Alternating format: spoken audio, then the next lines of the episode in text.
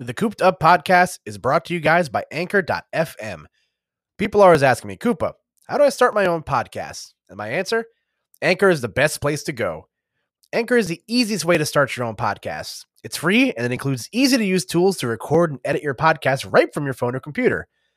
Not only is it easy to use, but Anchor will also distribute your podcast for you so it can be heard on sites like Spotify, Apple Podcasts, Google Podcasts, and many, many more platforms. It's everything you need to make a podcast in one place. So, do you want to start a podcast about sports, music, literature? Download the free Anchor app or go to anchor.fm to get started.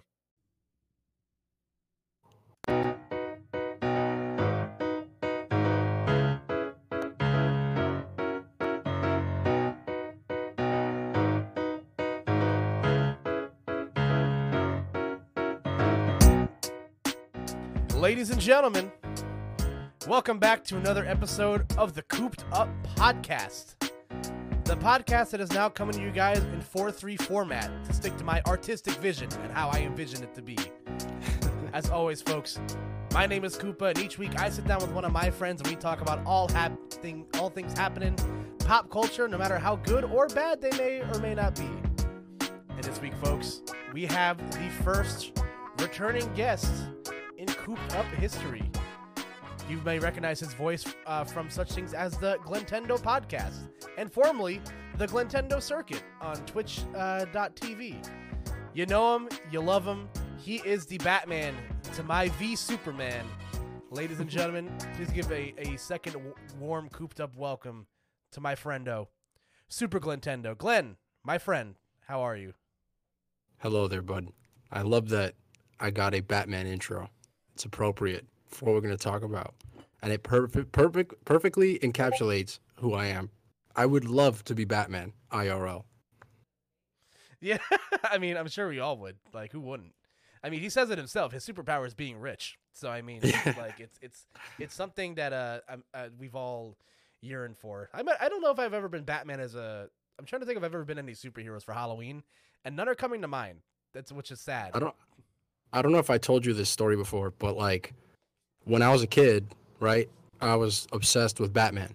Like that's like that's my spirit animal is Batman. And so, you know like when you're a kid and you're in like elementary school and they're like, "Oh, you know, we have like career day or whatever." And then, you know, they have you like write down what you would like to be as a as an adult and like the kids write like I want to be a doctor or like I want to be a firefighter Dude, uh-huh. I swear to you, my first time ever doing that, not as a joke, like purely seriously, I was like, I want to be Batman. like that's the first thing that I ever wanted to be was Batman. I dude, I don't blame you. And um in case you guys can't tell by today's title and you know by the timing of this podcast, ladies and gentlemen, we are I think for the first time like ever on the show, we're going like in depth on like one singular piece of content for this week. Uh, because this week, folks, we are unpacking Zack Snyder's Justice League. And when I was planning this podcast, I it didn't feel right to do it without uh, not just you know uh, a, a, a DC uh, fanat fan, uh, but also you know, like you like you said, you are the biggest Batman fan uh, that I know. Um, so me so me and Glenn are going to be your your vehicle on what's hopefully not a four hour podcast about uh about the Justice League reboot four years after the fact. But um, you know, before we get before we get into that, um, I, I, I would like to start this by by first asking you, Glenn. Um, so uh, at what point did, did your fascination with what's your history with DC? Where where did you where's what are some of your earliest memories with DC Comics and and the cast of characters that come with it? Uh, well, so that's the thing, like um, I grew up like everyone now is a comic fan, right? Because like the Marvel movies have become so huge. Um, but when I was a kid, like I grew up reading comic books and being a huge like fan of Marvel and DC. And I was always more of a DC guy, which which became like the older I got, the more rare that felt. It felt like DC heroes were considered really lame by most people, and the Marvel heroes were always way cooler.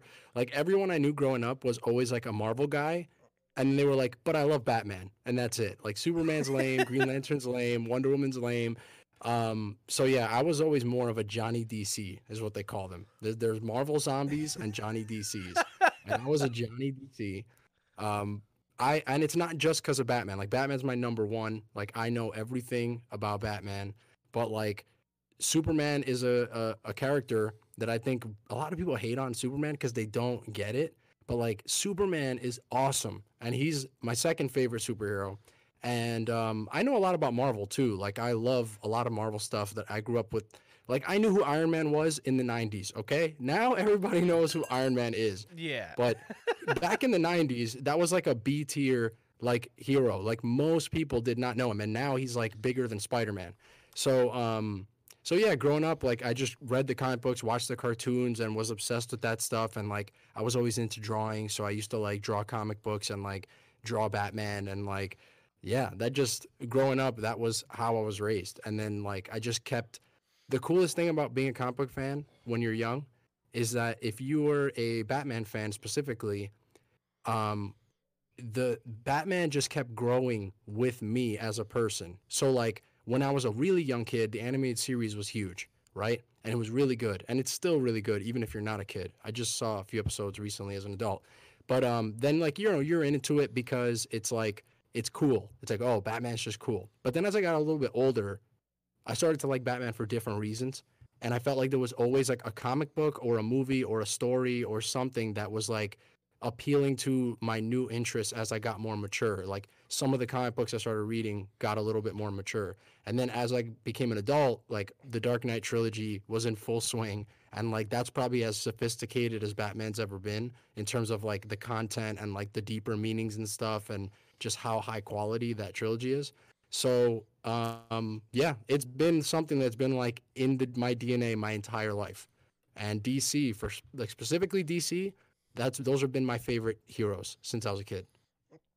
Yeah, wow. No, I, I resonate with a lot of those same uh with the, those same points as you. Um, I don't know if I've ever talked to you about this uh like one on one, but uh I grew up in kind of like a uh in a much similar vein than you. You know, I, I'm I'm a much more like as I've grown. You know, as we you mentioned, the MCU has just taken over like the the medium of like comic book movies, and it's kind of like set the standard of like how to you know storytell and like how to build towards whatever your big you know crossover movie is because you know you look at you look at the top 10 highest grossing films of all time and like four of them are avengers movies and like Yeah. it's, it's insane um but Yeah. i grew up uh i actually grew up uh a huge dc fan i uh, batman is, is still one of my favorite superheroes of all time but like i had a uh grew up in like the height of like the justice league animated series hype um, Yep. That's a lot of like where where um, I have a lot of memories as a kid, like in the fourth and fifth grade. You know, staying over my aunt and uncle's house, and uh, my my aunt and uncle would want to watch Justice League with me because they wanted to like have a better understanding of like what you know what I liked and this other stuff. And that show was was huge, and Justice League Unlimited was huge, and other shows like you know Batman Beyond and like the newer Batman uh, series and, and stuff like that uh, were big. But you know, even growing up, you know, I grew up with uh, you know the old Adam West Batman shows uh, that I used to watch with my grandmother uh, and, stuff, and and that also like you know splashed over into other DC stuff. I vividly remember having this one Flash action figure that was like a hand me down for my brother. And like I took that thing with me everywhere on like car trips to the beach. Like I, if I if I could have taken it to prom as a teenager, I would have because I love that thing so much. Like I love the I, I I'm always a fan of like the goofier like comic relief characters in comics and like uh I, I primarily like had you know memories of like the Wally West Flash because that was like what was uh, Yeah. pretty pretty big in like the media that I was watching. But obviously you know uh as I've grown as an adult and like have caught on to the other stuff such as like you know the Flashpoint paradox and, and all that other stuff. You know uh, Barry Allen's Flash, especially in this case, uh, it is, is still very entertaining and it is. I'm ki- uh, I'm noticing a, a pattern, bro. You you have a thing for characters that go really really fast. Right? You have some kind of like between Flash and Sonic. You have some kind of like speed fetish. I don't know. I don't know if that's like a new fetish or something. That's like something I've never seen before. I'm really attracted sexually to things that move very quickly. I generate a lot of electricity when I move You're, fast. you're gonna like have to, yeah. You're, you're. I think you're uh, attracted to a lot of friction. oh man, you know I feel very exposed right now. It might be time to just end the podcast, but uh, we can't do that. We can't abandon the people like that. But yeah, it is weird to think of a time where, you know, uh, like you know, Iron Man, Thor, and I'd even argue like Captain America was like pretty much were pretty like B list like superheroes, and then like you know the, Dude, me- the yeah. media completely like turned on its head and and stuff like that. Dude, I have so much to say about that because, all right, first of all, I'm gonna say this. All right, I grew up on a steady, a healthy diet of Marvel stuff. So even though I'm a Johnny DC, it's not like I don't know a lot of Marvel stuff, and I actually love a lot of Marvel stuff. But like the fact that these characters are so popular now in in pop culture, some of it is really annoying because some of the MCU characters are like DC rip-off versions of like some of these characters. So for example, right? Everybody knows Thanos and knows the Thanos snap. Thanos is literally a rip-off of Darkseid because DC they created the Justice League before the Avengers were a thing and they were just trying to sell more comic books and they were like, "Oh, well, if we, you know, put Batman and Superman in the same comic book, we can sell people on these other characters like the Flash and Green Lantern that don't sell as well and everyone will be into it." So they create the Justice League and then they need a villain that's big enough to fight all those characters, so they create Darkseid and a bunch of other stuff. And now, fast forward to now, no one knows who Darkseid is, but everyone knows who Thanos is. And Thanos is literally like they even look similar, and like it's it's not even a secret that they were he was created as a Marvel version of Darkseid. So um, as we go into this conversation, I just want a little little disclaimer, all right? that I'm gonna hate on Marvel a lot, but it's not because I don't know a lot about Marvel and don't like a lot of Marvel. Marvel's great, but they did rip off a lot of DC stuff. So to see where we're at now, where Avengers is where it is, and we're reduced to a, a, a Snyder cut of Justice League, it's painful, bro. It's just painful. Yeah, no, I I I totally understand where you're coming from. I always thought it was weird as a kid that like there is a Captain Marvel in both DC and Marvel, which I kind of like threw me Yeah. off. Uh, like even as an adult, like uh, because recently I'll, I'll spoil what I've been watching like on the side of this. Uh, I just started watching the third season of Young Justice uh, because it finally came out on HBO Max. yeah, right. um, and like I like forgot uh, when in my, in my rewatch there's like an arc where like uh, Shazam or Captain Marvel, like they call him sometimes, was like a babysitter for like you know the other uh, members of like the Justice League. Uh, so like that always like uh, was was very weird with me, but yeah, no, I I, I totally understand. You're, com- you're you're hating from a place of love, and, and we understand that because you've I've heard you say multiple times that Spider you know Spider Man Two is one of the best uh, comic book movies ever made, and I uh, I agree with you. Yeah. That movie. my tier is list fantastic. would be my tier list for superhero movies right now would be and I, I think this is like most of like the deep comic book nerd experts would agree with this list in some order. The dark knight is clearly the best like single movie that is based off a comic book right? So the dark knight's number one. I would still say that the original superman from 1978 uh, with chris reeve that's just a classic american movie that's like not even a genre comic book genre like most people don't even consider it that. That movie is still holds up and it's amazing and like the score is amazing and marlon brando's in it like they have great actors like gene hackman and stuff. That movie's a classic. Um, then i would probably say spider-man 2 and then i would say probably like endgame or like one of those like avengers movies. Um, and then everything else is kind of like mixed in after that. But yeah that that would be my my tier list. So there the, there's no MCU movie in my top three personally, even though I've seen most of them and I've seen all the great ones. Um, and I still think Spider-Man 2 overall, pound for pound, that's like the best Marvel movie, even though it's not part of the MCU. Wow. You're coming out the gates a blazing today. You were you you, were you were re- you were Bro, ready to talk about this. Anyone who wants to smoke can come get it, bro. at me on Twitter, bro. At Super Glentendo. I want to see all the Marvel zombies. I want you to come challenge this Johnny DC, bro. Oh, I'm here for it. But let's let's we we've alluded to it. Glentendo with prep time. You don't want to see Glentendo with prep time, bro. It's I didn't true. pull up to this conversation and just improv. All right, buddy. I'm not. I'm not a Marvel guy. We we, we plan stuff, Um, which I- is ironic because the DCU on film is not planned at all, and that's the problem. Yeah, yeah. Marvel had prep time with Kevin Feige and all that, and that's why the Avengers movies are great. Yeah, no, it's and, and we'll definitely be touching on that uh, later. But you know, we we've mentioned her name.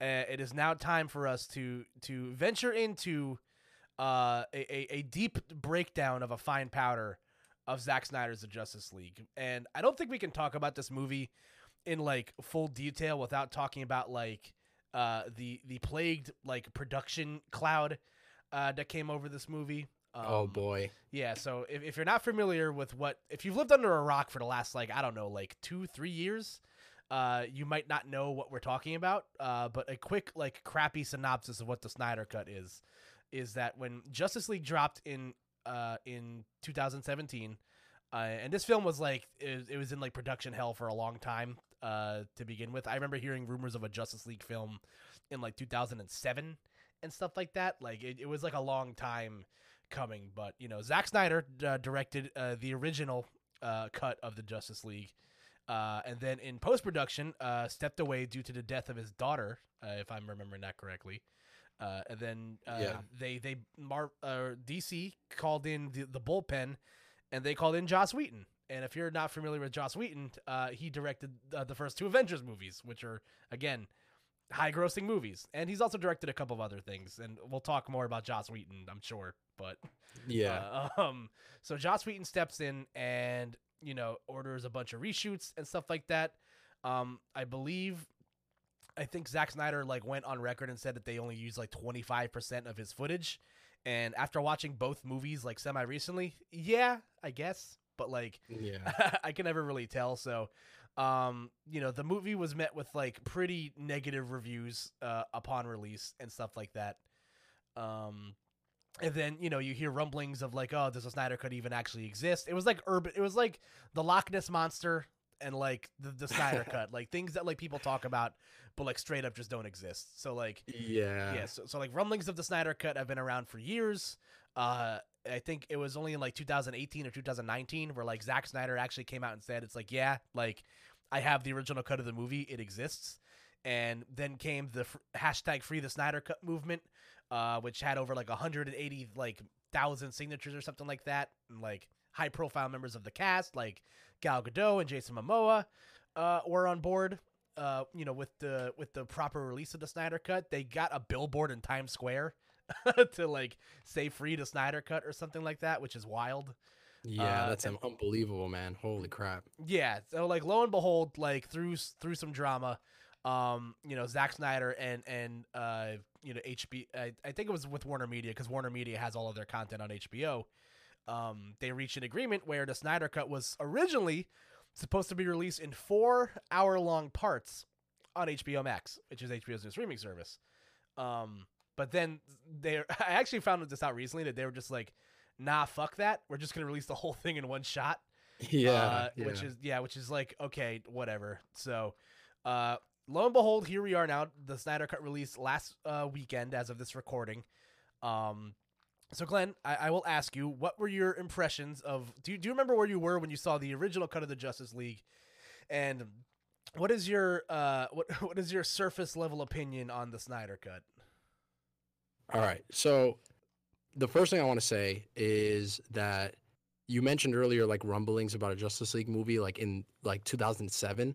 So actually the guy who did um Mad Max, I think his name's George Miller, he was attached to do a Justice League movie and this is like before Marvel movies were a thing. This is like before The Dark Knight came out like there was no like universe of superhero movies. And actually you can find like concept art like they were supposed to film in Australia and then there was this famous writer's strike in Hollywood that like stopped the project and then it just went away. Like Armie Hammer was cast as Batman 100%. Like it was a real thing that was happening and it was not going to be like individual movies that come together Avenger style. It was actually just going to be one Justice League movie out of nowhere. So that's what you're referencing earlier. I just wanted to like clear that up because you can actually find like some of the cool concept art. Um, but yeah, so then let's see. What's my opinion on a surface level before we dive deep into Justice League?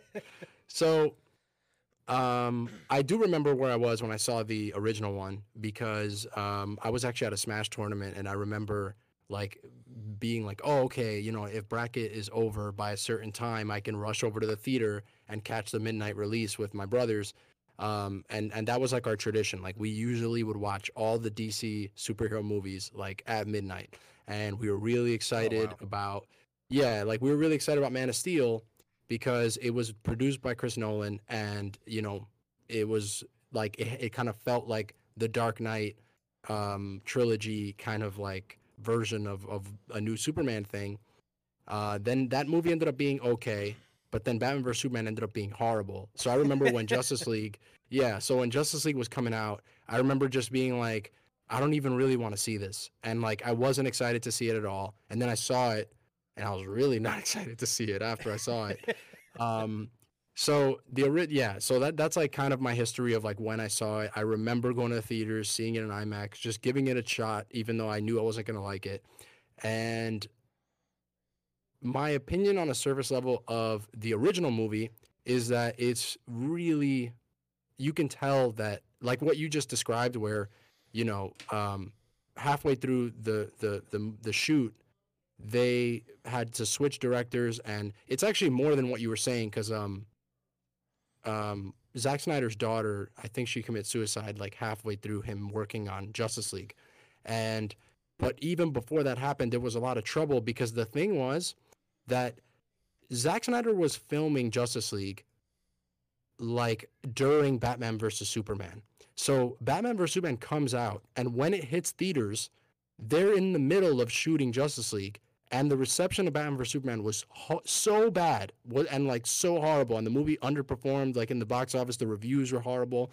Everyone is like trashing the movie, and uh, the studio like went into panic mode, and they're like, okay, we need to intervene into this movie Justice League because this guy doesn't know what he's doing or like they're just going to produce another bomb and he's halfway through it.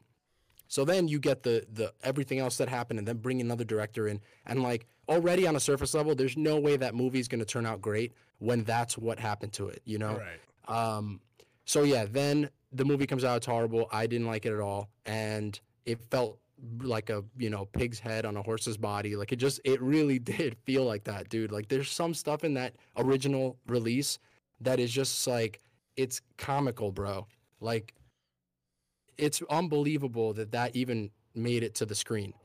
Um so then seeing this this one does not feel the way that the original does and i would say objectively before we get into our feelings about like specifics about how we feel about this movie, the the Snyder cut version of it, um, I already can say that it's better than what you saw in theaters. If you already saw the Justice League, the Joss Whedon hack job, this is a much better uh, movie overall.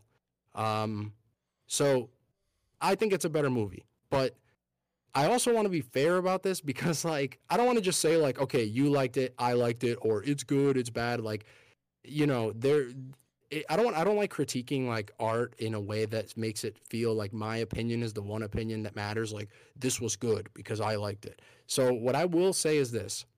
Before we get into the details of what we liked and didn't like, I will say that this is a very Zack Snyder movie. For better and for worse. so if you like 300 and you liked um Watchmen and you like, you know, Man of Steel and you like Batman vs Superman, you're to like this movie because it's it has all the things that you like about those movies and it even has some stuff that's maybe better than than what those movies accomplished. Um, but if, if there are things about Zack Snyder's style and like his approach to movie making that you really don't like that's in those previous movies, this movie is like it just it's it's shameless about it. Like this dude hears the criticism I feel like and he's like, "Yo, I'm to double down. You guys want to critique, you know, my music choices in movies?" and it's like, "I'm to triple down with this one." Like every Zack Snyder meme is in full display in this Snyder cut. Um, so overall, I think it's better than the than the cut that we went to the theaters and saw. Um, but I'm not going to say that it's that I really liked it because I didn't and I I'm just not a big Zack Snyder guy. So like all the movies I just mentioned, right? and how I just mentioned that if you like Zack Snyder's stuff, you're gonna like this movie. I don't like any of the movies that I just mentioned. The only one that I kind of like is Man of Steel, and that's like the stuff I like about that movie is like the stuff that Chris Nolan and David Goyer injected into it. The stuff that I don't like about that movie is the stuff that Zack Snyder's responsible for, like the stylistic choices and like the over the top action scenes and like the execution on some of the ideas. And so overall, I'll say I do not like the Snyder cut of Justice League, even though it's better than what we got before. And it's it's simply because I'm not a Zack Snyder guy in That's- general.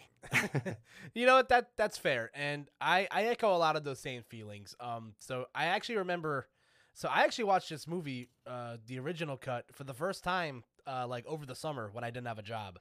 Uh, I went years without watching this movie, Oh, so Um, you didn't see it in theaters? Okay. so I didn't. So I had plans to see it in theaters. Um, but you know things happen, and word travels fast, and I'm not gonna go out of my way to watch a bad movie. eh, Which is, I'm a hypocrite because I like bad movies, but I'm not gonna go out of my way to like watch a bad movie unless it's like a train wreck or like something like I don't know if it's if it's like.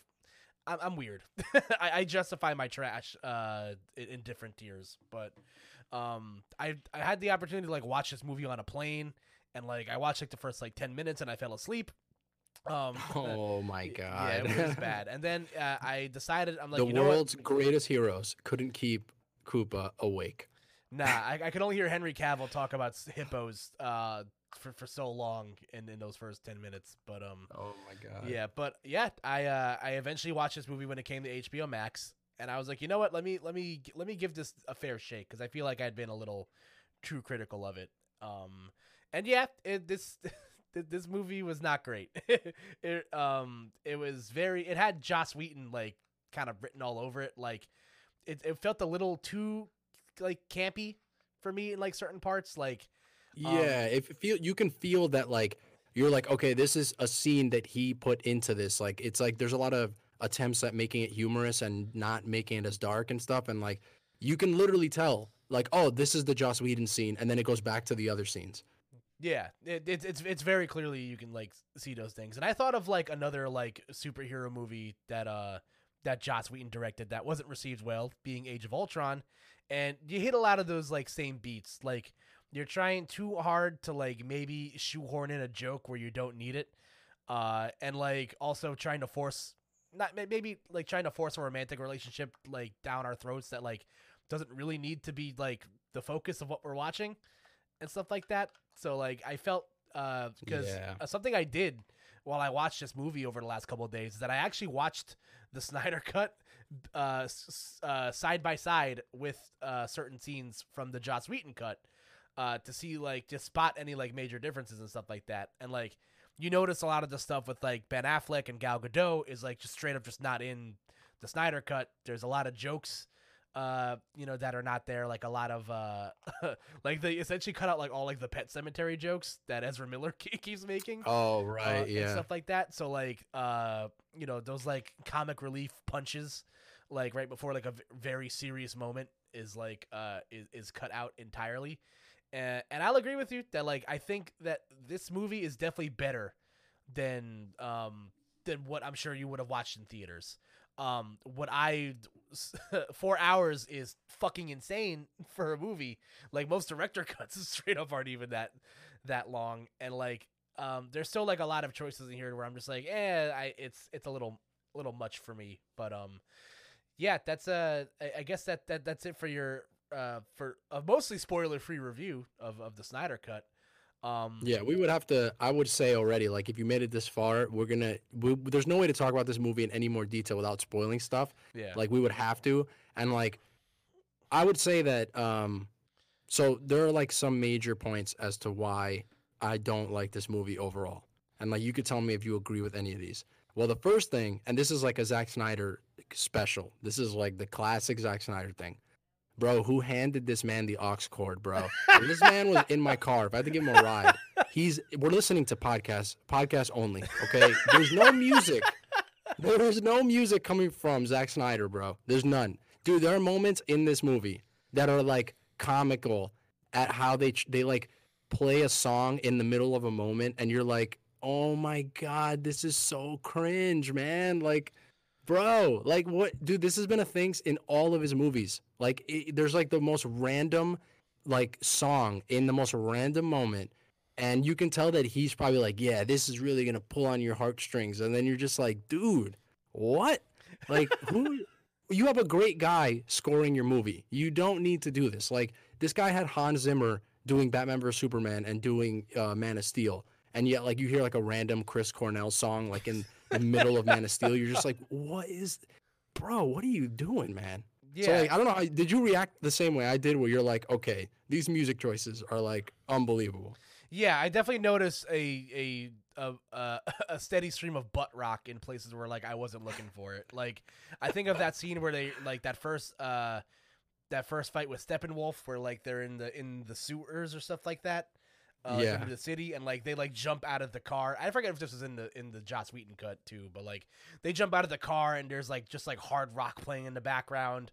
Yeah. And like I think even of like the trailer releases for this movie, they're just playing like Leonard Cohen's Hallelujah is like one of the worst choices for a trailer song. oh like of like god. of all time. Like I thought Gangsta's Paradise for Sonic the Hedgehog was wild.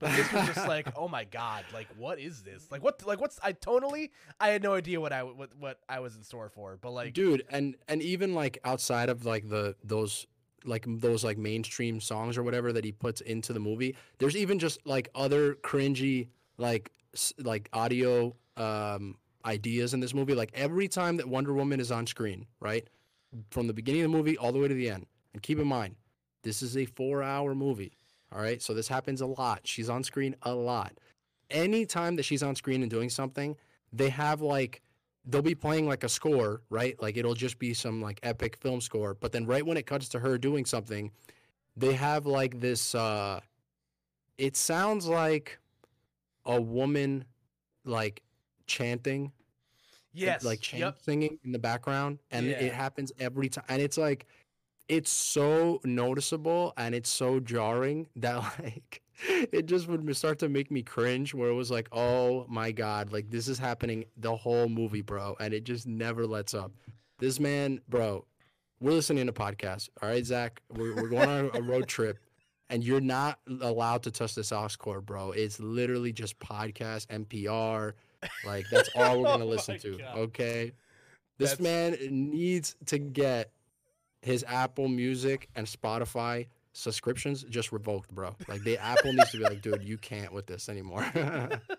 yeah, I, I totally feel that. And like, um yeah, that I definitely noticed that now that you say it out loud that like any time that like Wonder Woman's on screen, you just hear like the Amazonian like warrior chants like playing in the background. And then even like the weird like something that was weird to me was like the initial scene where you meet like Aquaman uh like in uh wherever like whatever foreign country was and like there's just a group of women that are just like chanting and then he like swims away. oh like, my "What?" god, yeah. that I That was, like so unneeded.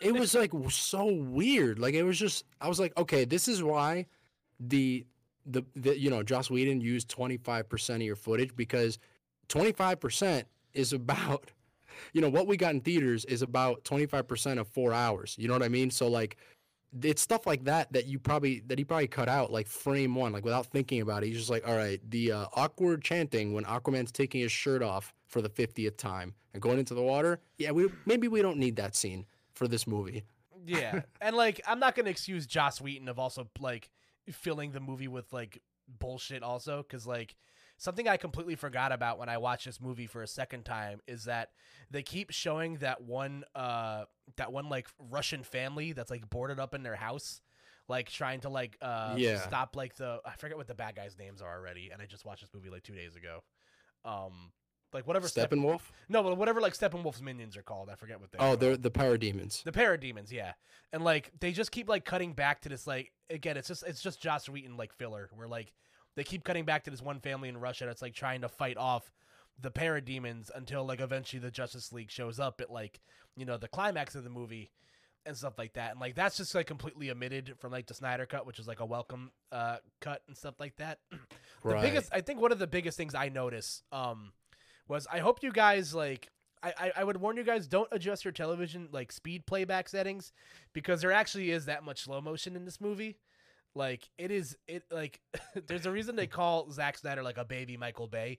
In some realms, it's like Michael Bay to explosions is Zack Snyder to slow motion. It is like fucking ridiculous, like how much like Yeah. slowdown there is in this movie. I'm just like, oh, like, like it's number one. It's already a four hour movie, like we stated. This movie is four hours, and like it, it's a Zack Snyder four hours, which I thought was hilarious. He Exact- said the other day, like, uh, Yeah. like it's it's it's it's long, man, and with all these like slow motion cuts and stuff like that, I'm just like, wow, I am tired. Like, I was like, I was like, dude, this is a, literally a different time zone. Like, this is like an interstellar when they're on another planet and they're like, all right, one hour here is two hours in Earth time or whatever the equation was. Like, bro, there's there's four hours and then there's like the Zack Snyder four hours, and the Zack Snyder four hours is a longer four hours. Like, you will age more than four hours. In the Zack Snyder time zone, dude. The slow mo thing that you brought up is so funny to me because um it's like so it, it dude it's like funny because like sometimes it's really good right so it's like the flash as a character you know he's very very fast. And the way that they communicate that on, on screen is that you're seeing things from his perspective so everything is really slow. And that that's really cool that like the really fast character the way that they visually communicate that is by slowing everything down. That was awesome. But it's not just the flash. Like it's like every random cool shiny moment it's like Zack Snyder wants you to be really impressed with like oh this bullet bounced off of you know Wonder Woman's like wristband even though you've seen it a billion times let's just slow it down right here. And then we go back to normal and you're like every now and then like how annoying would that be if you're having a conversation with someone and every now and then they just go into slow motion and then they're back. And you're like dude this is getting obnoxious bro. Can you just kind of like let me see what is happening Yeah, like I definitely agree when like it's and like I've always liked that trope in movies because like uh the X Men films have done it with Quicksilver and like most again Sonic the Hedgehog does a, a similar scene like that where like the main character is so much faster than everyone around him that like he's moving at normal speed and everybody else around him is moving slow. Uh, and stuff like that. So like that's a trope Yeah. that like I'm not bothered by. It's just like you said, when you compound it on top of the fact that like every like major like every major fall and minor rift of like action in this movie is like climax with like you know hard rock music or like slow motion. And it's just like it's such a weird editing choice. And like again like I, Yeah. I like listen i watched the avengers endgame in theaters. I i sat through a three hour movie. It felt like 20 minutes. Like the length of the movie is not like the issue here. It's the fact that like you're compounding it with like all this extra stuff and like again it's that it feels it feels like the length of the movie that's the real issue yeah exactly You know, like you if you want to watch a long movie, right? It when you watch a great movie, you're like, oh, that that went by so fast. Like I can't believe two hours just went by. It's like again, you're in the Zack Snyder time zone where things are gonna feel like four hours, even if you know it's gonna feel like more than four hours at times. Like I had to watch the movie in two sittings. Uh, I watched like the first two hours, and then I watched like the final stretch the next day. Like I could not do all of it in one. Um, and yeah, so and and one other thing I want to say, like, okay, so we covered the music choices and the slow mo, and like those are just universal tropes of Zack Snyder movies. The other universal trope that is again, like if you like Zack Snyder stuff, this movie's really good in this regard. But for me personally, this is not something I'm into. You know, the movie is like very, very, very colorful and very reliant on CG. But it's it's more than just the usual CG um, the Zack Snyder movies are like really heavily relying on green screen, and because a lot of the environments are green screened, and even environments that they could do in real life, they choose to green screen it. Like for example, the the roof where um, where the bat signal is, right? So they instead of just getting a real roof and shooting that, you could tell that it's on a green screen and it's in that full Zack Snyder, like super colorful, dramatic, like lighting, and like it's it's almost you can sometimes tell when you're watching this movie and other Zack Snyder movies, the actors are you could tell that they're not reacting to something that's really there and that it's a green screen. And you could feel it through their acting sometimes if you can't already tell through like just looking at the environment. This is actually something I saw Chris Nolan talk about recently in an interview where he talks about how like in his movies he tries to get as much on camera as possible and if they're going to use a green screen they want to have like a really elaborate set so that like the actors have something to go off of. And if you look at you know batman vs superman and justice league like behind the scenes footage of on the set dude the entire set is just a green screen like and it's sometimes it's fine you know what i mean? Like again i get that some people are probably really into the way that looks but for me like there are scenes in this movie and in all Zack Snyder movies where I'm just like, okay, like this actor is looking at a tennis ball and you can tell that they're trying to react and act to a tennis ball. Like it is not a real thing that's there.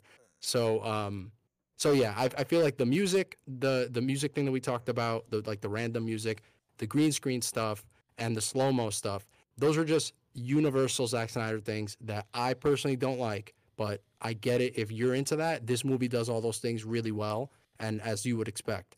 Um, so I don't want to say it's like necessarily an objectively a bad thing because those are all just stylistic choices, and it's not like objectively wrong to do any of those things. It's just like, you know, some people are going to be into it and some people aren't. Yeah, no, I I totally agree with you uh, on that part. And like, there's definitely a couple of instances where like I noticed that. Uh, like there's, there's this one ending shot at the end of the movie where like Wonder Woman standing over that cliffside and stuff like that where like I can definitely tell it's it's green screened and like it, it's it's rough. And like I uh I, I know that certain movies like definitely do this better than others. And like even Disney to like an extent has like mastered the art of like green screening stuff without having you realize it. Because like they have that like uh I forget what it's called but like they essentially have like half of a stage built and like the rest of it behind it yeah. is like a green screen and stuff like that because I know that's how the Mandalorian was shot uh, for yeah. a lot of for a lot of its stuff, uh, which was really cool. So like, there's there's ways to do it where like it doesn't look as like noticeably like bad and stuff like that. So like, yeah, and, and quick quick side note, I, I do want to say it to be fair, like this is something a problem I usually have with a lot of movies. Like it's not exclusive to Zack Snyder. You know that like a lot of movies nowadays are like so heavily reliant on CG and like a lot of times they they're fully CG. Like nothing that you're watching on screen is actually there. And so, yeah, to your point, and like to be fair, it's not like Zack Snyder invented the green screen and he's the only one who does this. like, I feel yeah. this way about a lot of movies, especially comic book movies.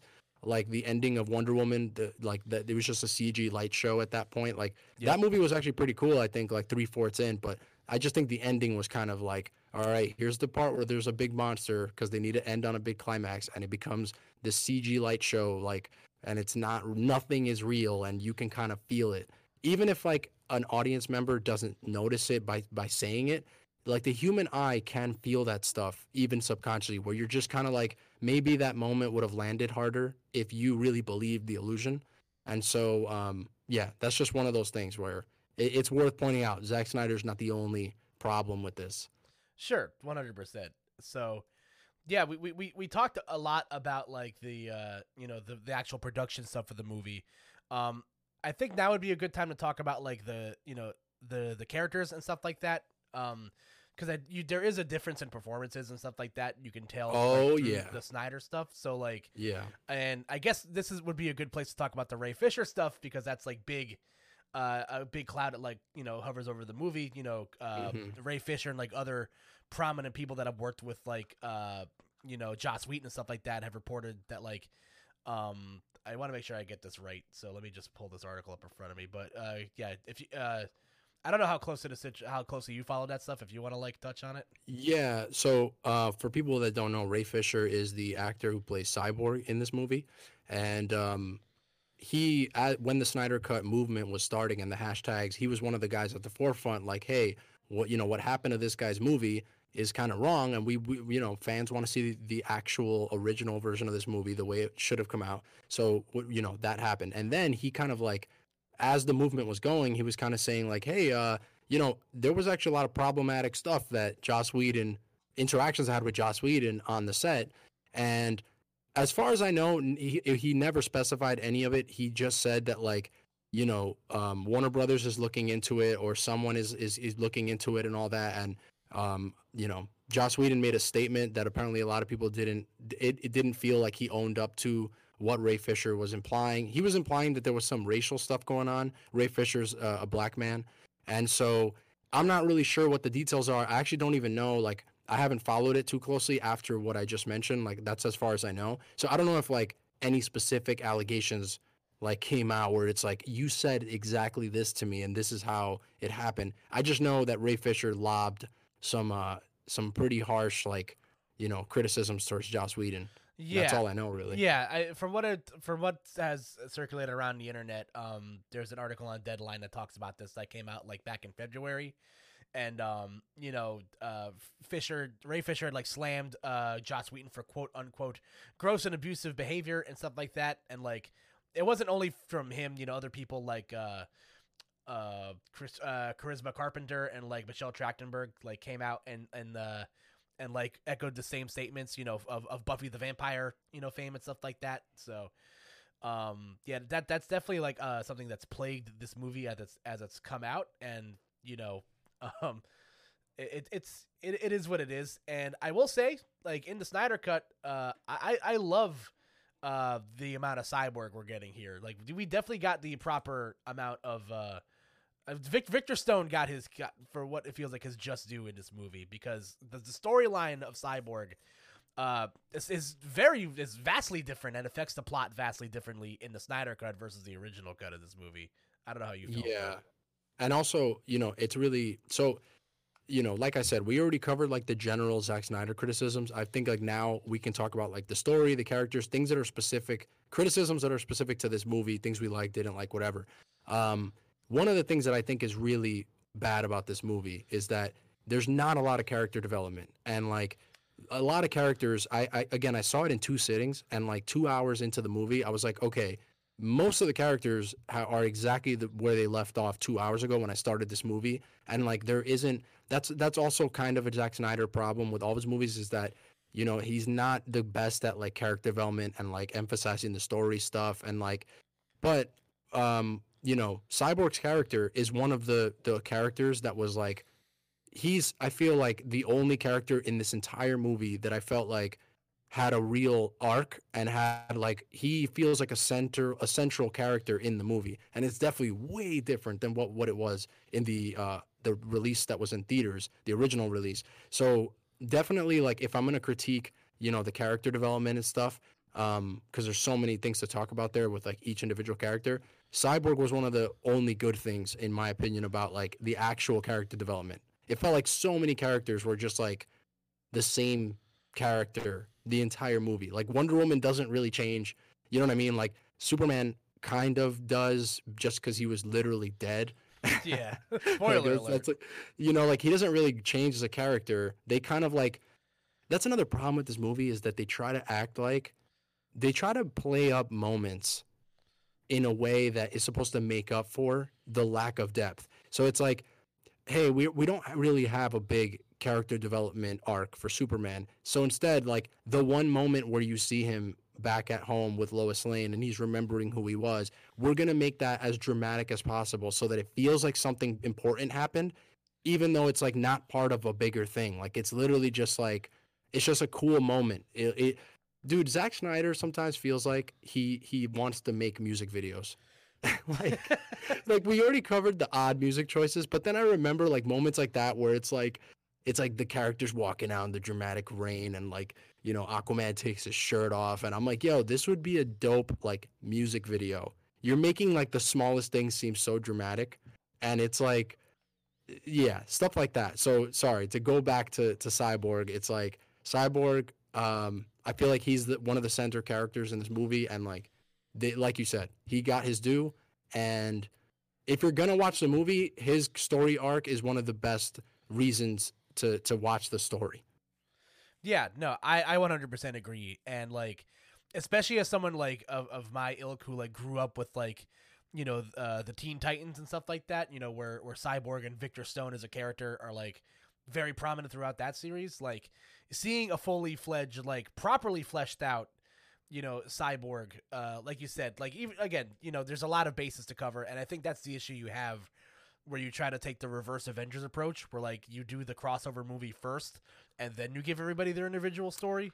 Oh wait, so that's actually that's exactly one of the problems with this movie. So it's like you know how when you watch Avengers, they don't have to give everyone a story arc because they already did when in their individual movies. So like you care about those characters because you've already seen stories with them. But DC went from Man of Steel is the beginning of their extent their universe cinematically, and then the next movie they just introduced Batman and Wonder Woman and Cyborg and the Flash and Aquaman kind of.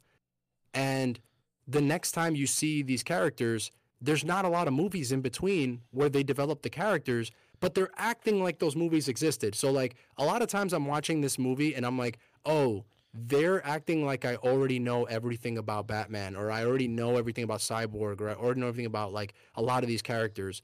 And they're not like emphasizing it enough and giving it its due in this movie. Like they're they're pretending that you already saw it somewhere else, and in some cases you did with like Aquaman, I guess, but with with like the Flash, you didn't. You know what I mean? And even with Superman, like there wasn't that much stuff that we saw. Like so they introduced Superman with Man of Steel, and then literally the next movie, Batman vs Superman, he dies.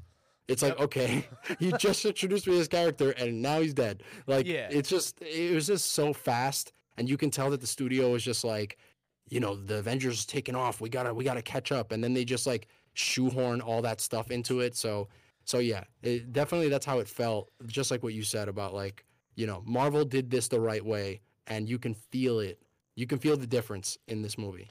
Yeah, and so just for for reference sake, so uh, Batman v Superman came out in March 2016, and then the next two movies that are sandwiched in between Justice League uh, is Suicide Squad, which has zero weight in this movie, kinda. we'll talk about that in a bit. oh yeah Uh, and and then Wonder Woman, which again you get the fully fleshed out origin story um, of of Wonder Woman and and stuff like that, which is which is great. That movie is fantastic. I like th- I love that movie. Uh, yeah that's a solid movie yeah, it, it's it's it's a really good movie. Um, and then you get Justice League, like you said.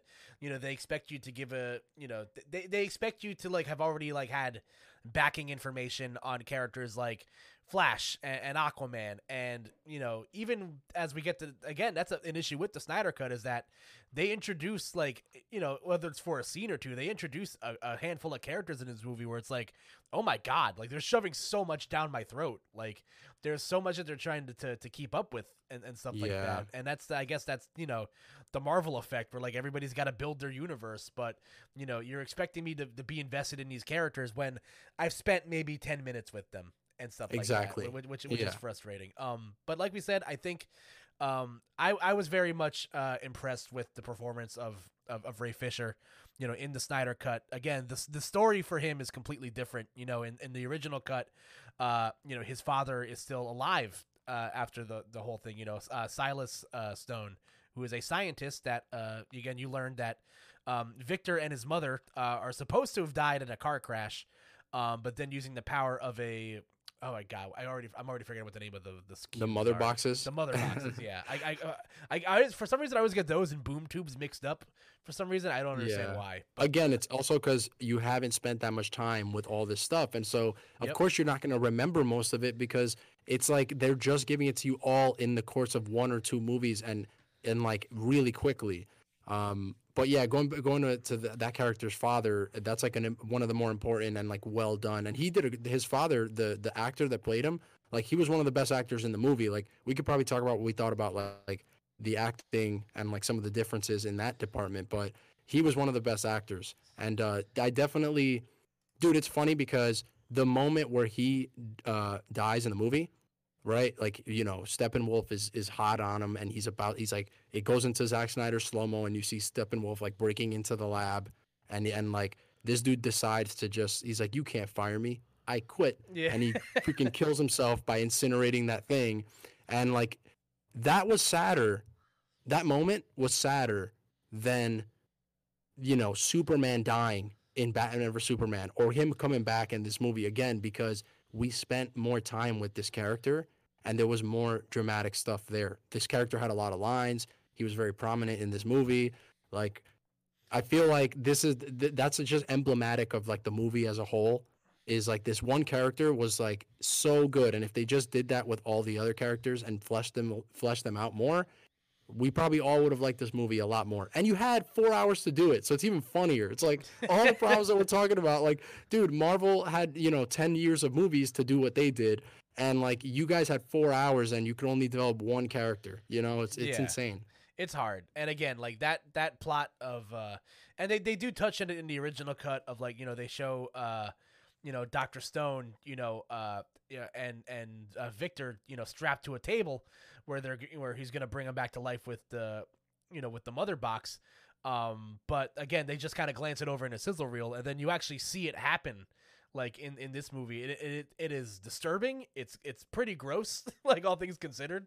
Yeah. uh, it, it was it was but again it, it's it's uh it's a character moment. You know you're watching this man bring his son you know back to life and uh, and it pays off and and stuff like that. So that was a a great performance. Um i will say i really enjoyed ezra miller in this movie.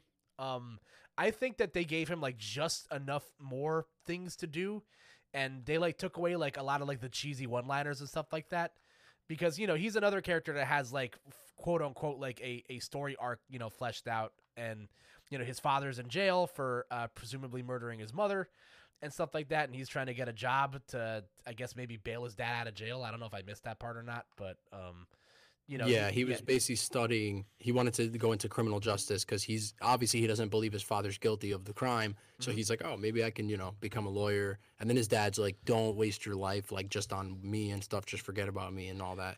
Yeah. Oh, So yeah. and, and and that's an interesting arc, and you know they add a couple of, of cool scenes uh, with Ezra Miller, uh, you know, as the Flash and stuff like that.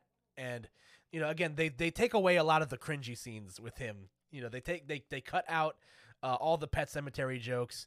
Uh, they cut out that one scene in the sewer where he like accidentally falls on Wonder Woman's chest.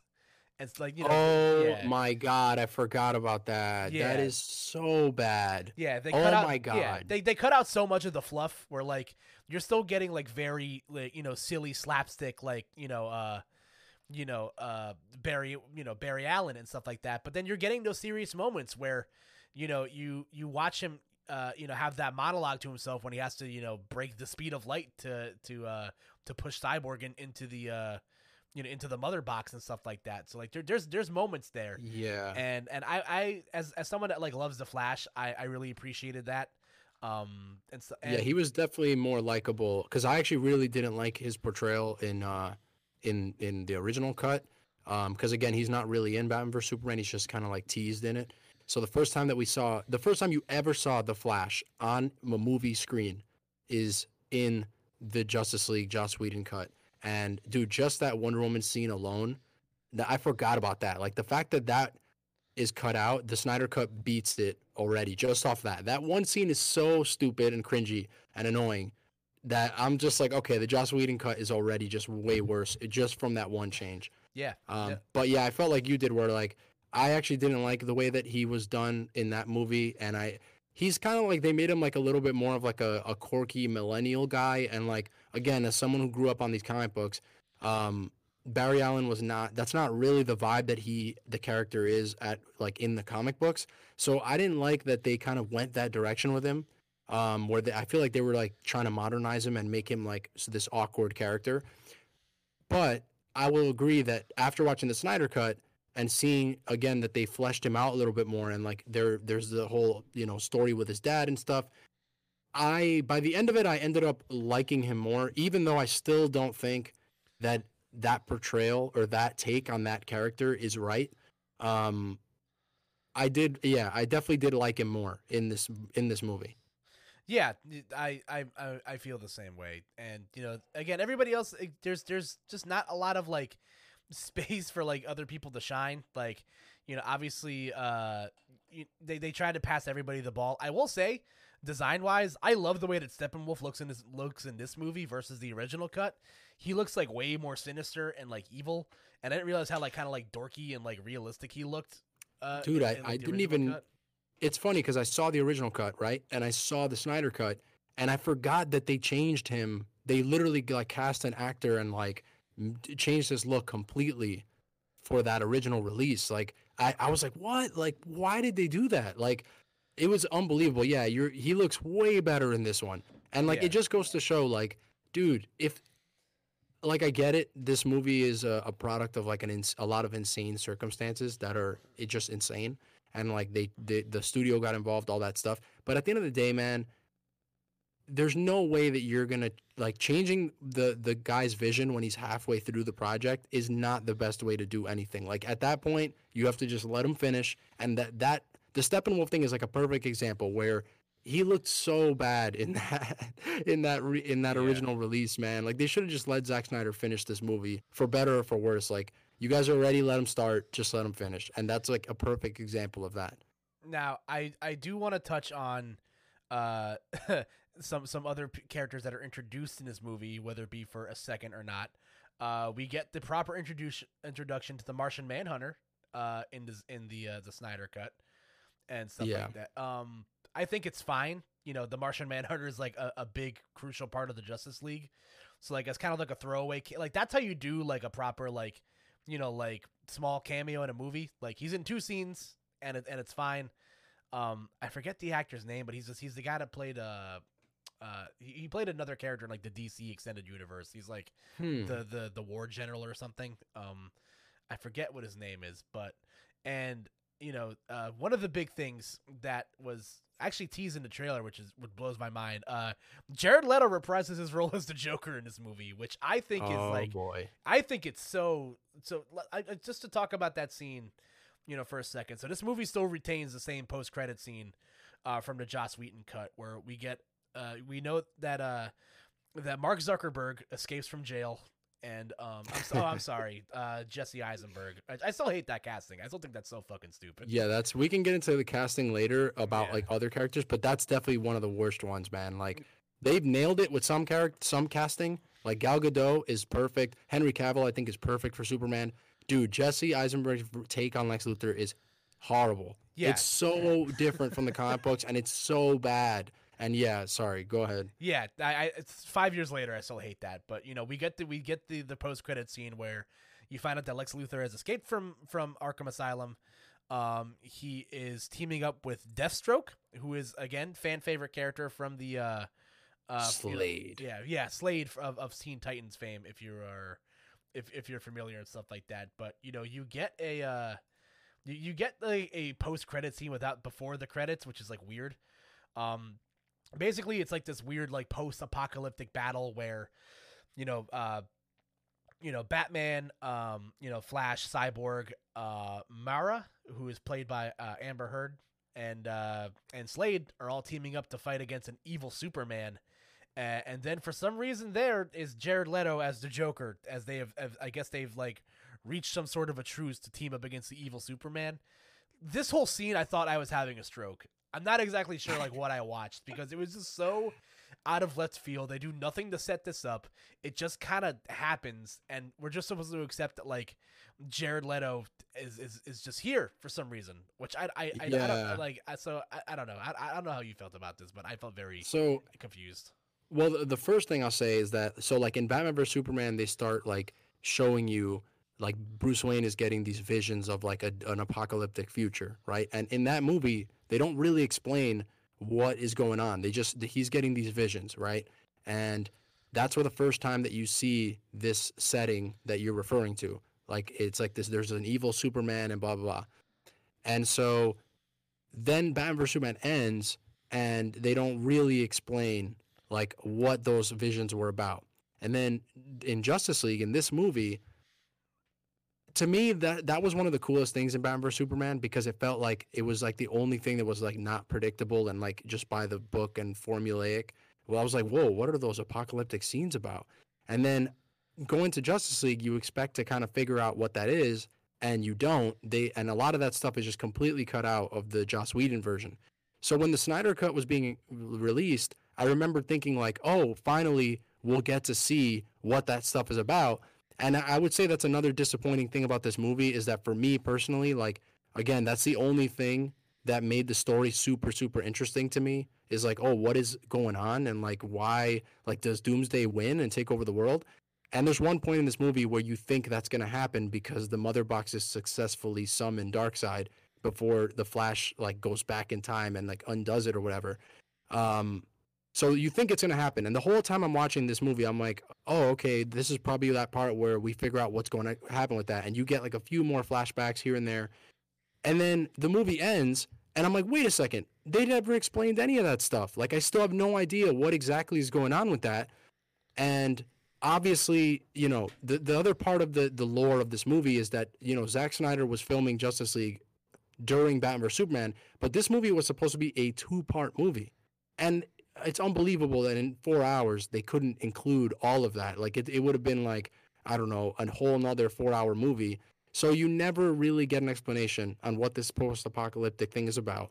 And the only thing you get really in the form of like kind of an explanation is like they show you this scene that you're referring to at the end of the movie where, you know, Batman and Joker have this interaction. And I gotta say, man. all right, so I already established Batman's my number one guy. All right. And I'm I love Batman. So obviously I love the Joker and I love all the villains and all that. I never saw Suicide Squad because I, I already knew it was gonna be trash and I did not want to see it. I'm sorry, there's no nice way to say it. That movie is buns. And so I never I couldn't even sit through that. Like I was just like, I can't do this. So I never saw Jared Leto's Joker. This is the first time I ever saw his Joker was watching the Snyder Cut and I think it's really, really bad, dude. Like I was really surprised at how much I don't like his Joker. And Jared Leto's a phenomenal actor, by the way. Like I've liked him in so many movies. Um, so I'm not critiquing him as like a person or whatever, but like, dude, it's you know what it feels like? Okay, so uh Jack Nicholson was the the first Joker on you know in Tim Burton's Batman. Before him was Cesar Romero from the Adam West era. Okay, there's nothing in common with those two Jokers, right? No. Like Jack Nicholson was not doing anything similar to Cesar Romero. It didn't feel like the same character. And then Heath Ledger comes in, and he's the next person to play the Joker. His Joker is nowhere near Jack Nicholson's. Like they're very, very different.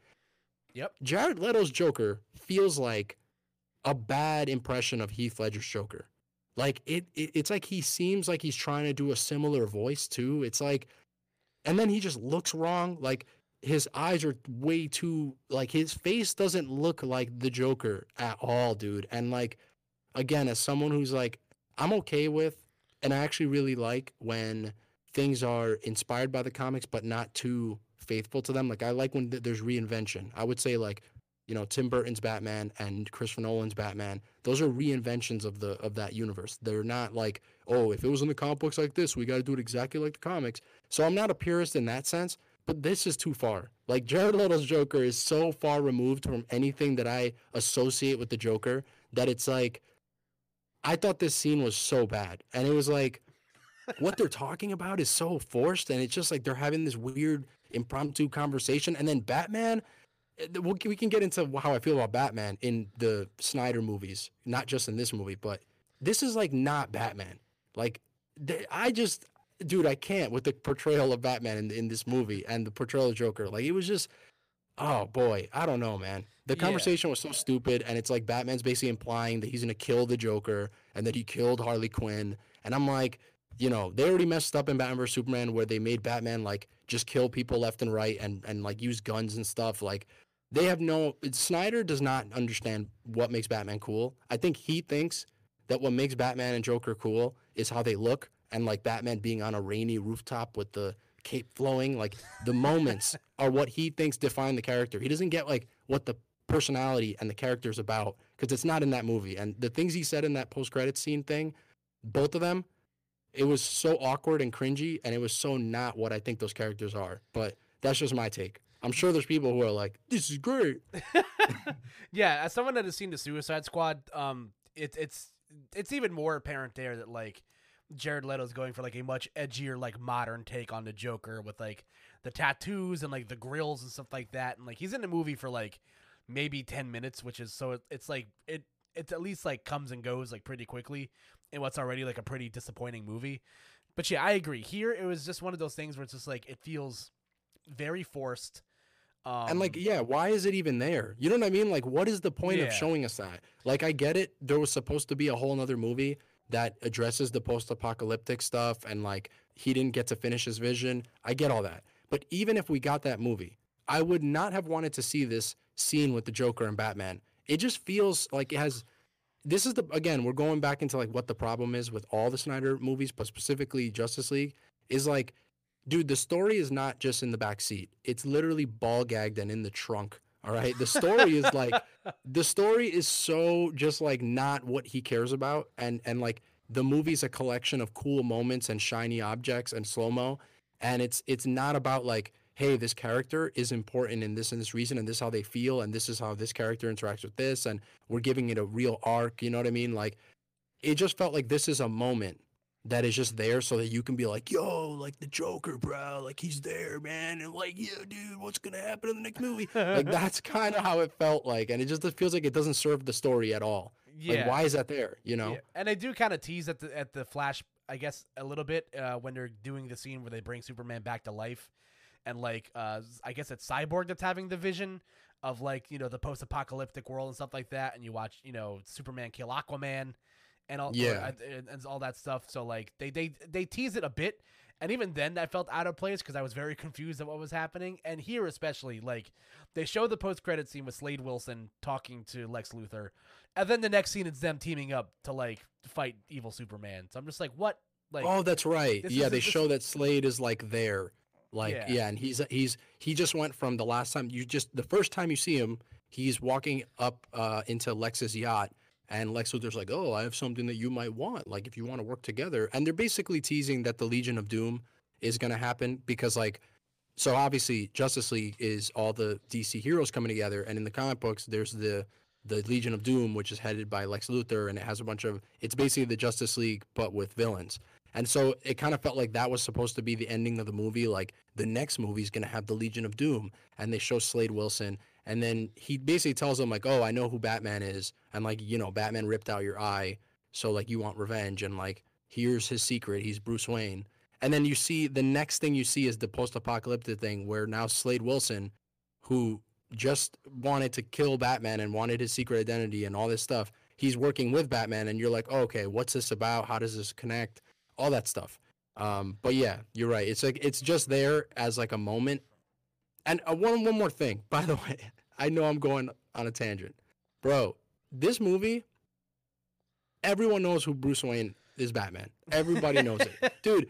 th- I was watching this movie and I'm just like, there's like the scene where Bruce Wayne is like looking for Aquaman in that town in the beginning of the movie, and like that town somewhere off somewhere, and they're just like flippantly walking through the town like they're like, oh, so wait, so you dress up as a bat? Oh, so you're Bruce Wayne? And there's people just standing right there, and it's like, okay. And then later in the movie, someone else is like, oh, you're Bruce Wayne, so you're Batman. Oh, that's interesting. And like right in public, like in front of everybody, they just say this. This is the worst kept secret in the DC universe that Bruce Wayne is Batman. Like that last scene where Lex Luthor's in the, the boat and he's like, all right, Slade, I have this ultra secret that's gonna, you know, it's gonna make you want to work with me and whatever. Bruce Wayne is Batman. And literally there's like servers making six dollars an hour right behind them, like just serving like drinks and stuff. They're like, Oh, you wouldn't believe what happened today. I was at my six dollar an hour job and someone told me that Bruce Wayne is Batman. Like literally everybody knows this secret in this universe, dude. It's fucking hilarious.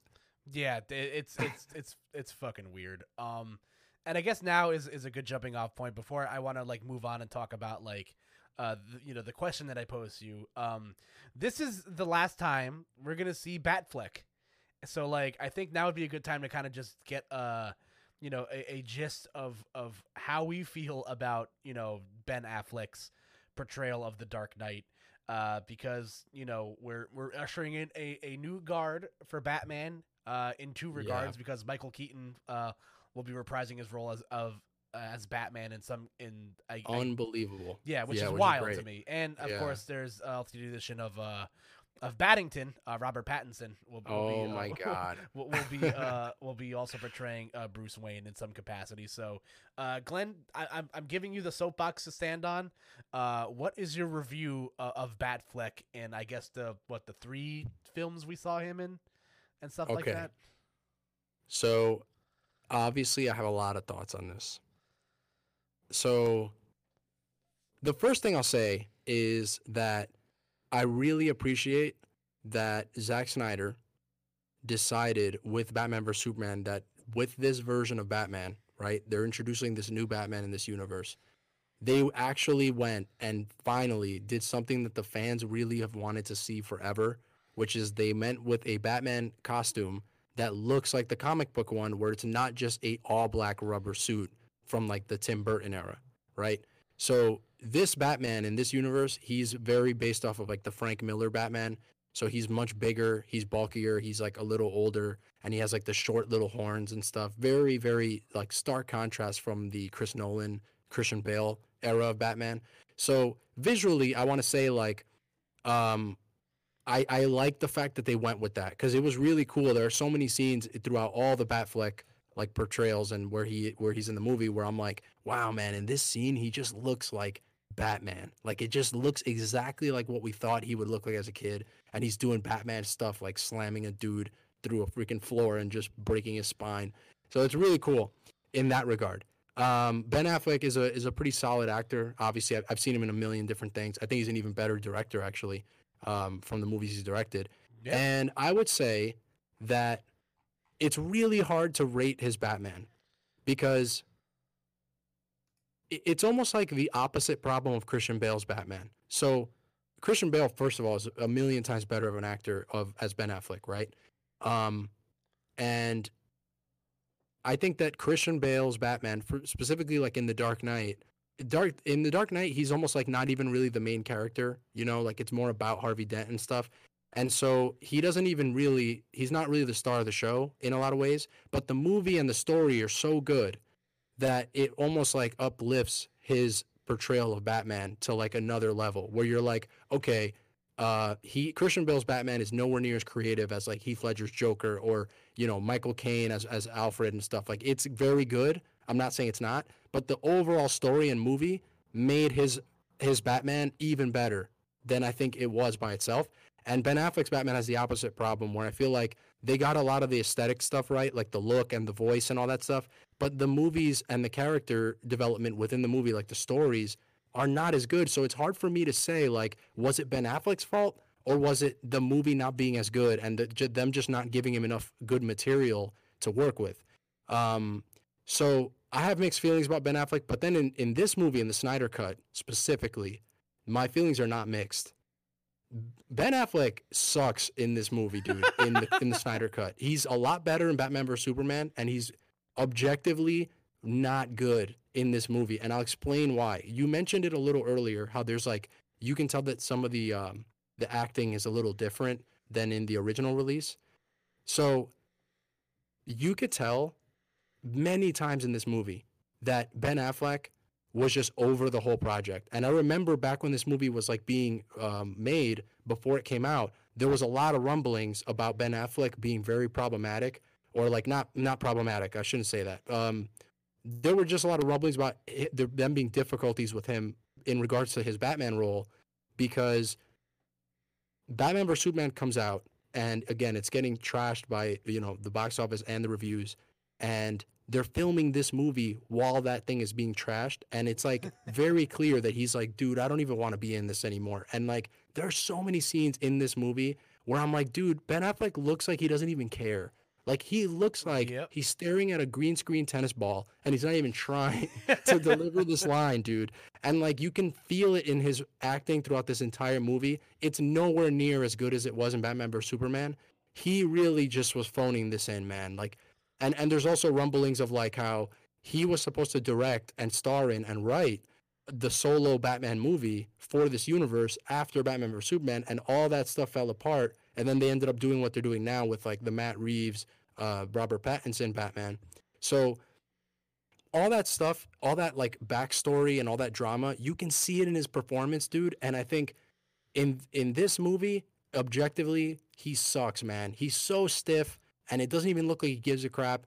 And the other actors like Jason Momoa, he kills it in every scene. He doesn't even have a lot of of, of like lines and like big dramatic moments, but every scene that he's in, you go, okay, this guy wants to be there. He loves that he's Aquaman, and he's really killing this this line right now, and he's really putting his best into it. Ben Affleck, it was the opposite, dude. It was just like it feels like he doesn't even like this stuff, like superhero stuff, and he's just kind of doing it to get through it.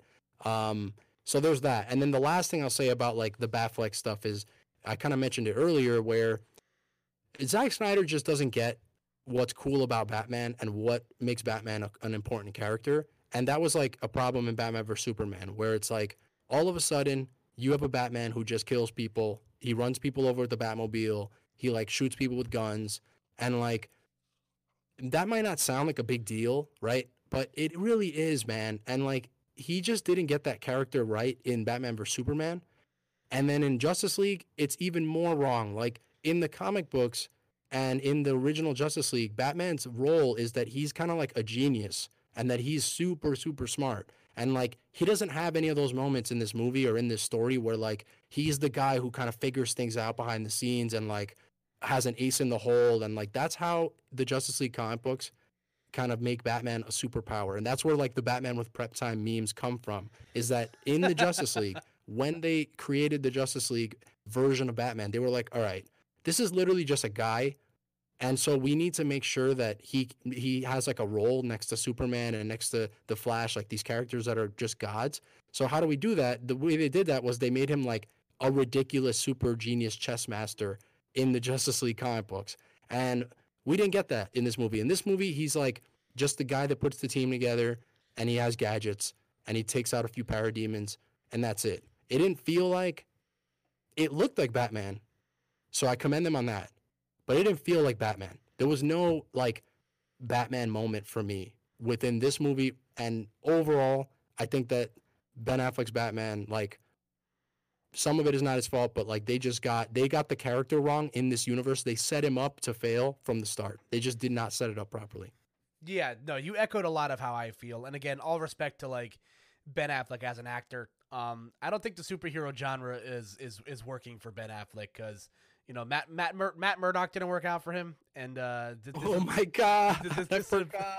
Yeah, he was Daredevil. Oh yeah, my god, man, I'd love to talk about that movie one day, but I'll get there eventually. But yeah, I feel like a lot of I agree uh, with a lot of what you said. With all respect to Ben Affleck and Jeremy Irons as uh as Alfred and uh, and you know and and Bat and Bruce Wayne, uh, they just set him up for failure on on every stop. Like I was again, I agree with you. Where like I like a lot of what Ben Affleck has directed. Like as a as an actor, I like him a lot, and as a director, I think he's great too. Um, but you know, for him to constantly play second fiddle, you know, and, and, and stuff like that in a lot of these DC extended universe movies, it just felt like he never got like his fair shake. You know, because again, we got what three Christian Bale movies to work out and stuff like that. So like uh, those trilogy, yeah. it, it, it just was never really given that fair shake. Now, granted, like I agree, like aesthetically, he looks great. The voice is great, and and the gadgets are there. Uh, it's definitely not George Clooney Batman bad, which is like, you know, it'll, it'll never be Bat Credit Card bad, which is like, I, I think like one of the lowest moments I've ever had as a comic book fan. Um, yeah. And stuff like that. But like, I agree. It's just, it, it feels like he's just going through the motions and just trying to catch a paycheck. Like, I felt no, like, again, Bruce Wayne is supposed to be like this, like, stoic and like, you know, uh, you know, lead by example sort of guys and stuff like that. And like again, even Joss Whedon's like poorly like timed comedy like couldn't save Ben Affleck's like acting performance and stuff like that uh, yeah. in the original cut. And in this movie, they cut all that stuff out, so it's like it's an even more like dry, like going through the motions of I'm putting the team together, you know, archetype and stuff like that. And it's a shame we're never gonna get to see this character like fully realized. And again, I'm super excited for whatever Matt Reeves and and uh, Robert Pattinson have in store because that movie, like direction wise, looks cool.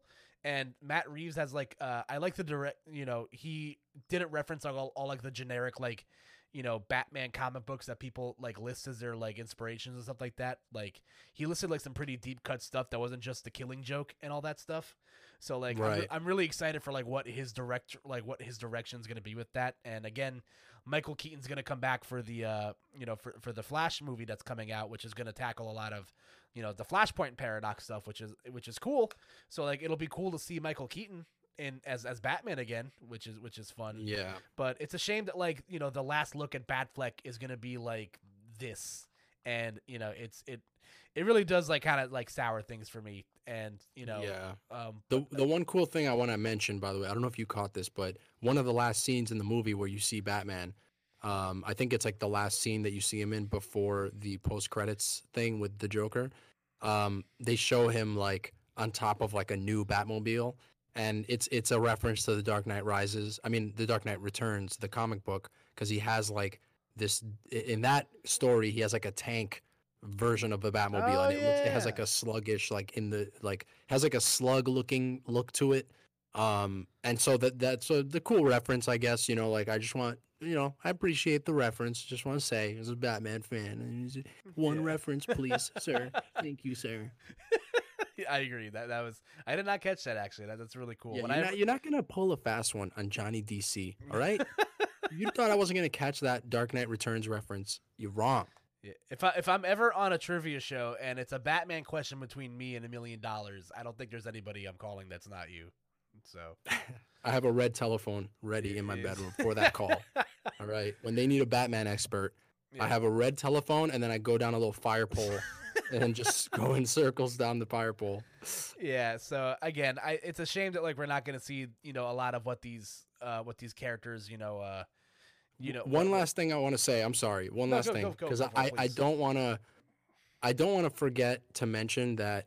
So even though I'm a Batman's my number one guy, he always will be, and this is the last time that we're gonna see Batfleck and stuff. I didn't really care as much that they got Batman as wrong as they did because um, I actually, you know, I already have three amazing Batman movies with the Dark Knight trilogy, and those went so far above my my expectations and gave me things I didn't even know I wanted out of that universe that like I don't even need another good Batman movie again. And even like the first Tim Burton Batman movie still is a great movie. So with Batman, even though he's my favorite character, I'm not as sad to see that this is like the last thing because I know I'm gonna get more and like whatever. I already have great things. The real character that makes me sad is Superman because Superman is this character that I think Henry Cavill is so great. He's so great as Superman, dude. He looks perfect for the role, but he's also a great actor and he has like that right charm where it's like I, I find that he's very earnest and good without being cheesy. And like he's so good. And the thing that really makes me sad is that I think this might be the last time we see Henry Cavill as Superman. So forget Batfleck. I don't even care about that. And like Superman is a character that we have not been able to see good movies of, or like i i- he's just like a character that people just meme on, and it's like it hurts for me because I I thought I thought like I don't want this to be the last time that we see this character on screen done right and like with a good actor. I think that if it wasn't a Zack Snyder movie and they continued this this version of Superman with other directors and with like real story and writing and they give Henry Cavill like lines and stuff, I think more people would like that.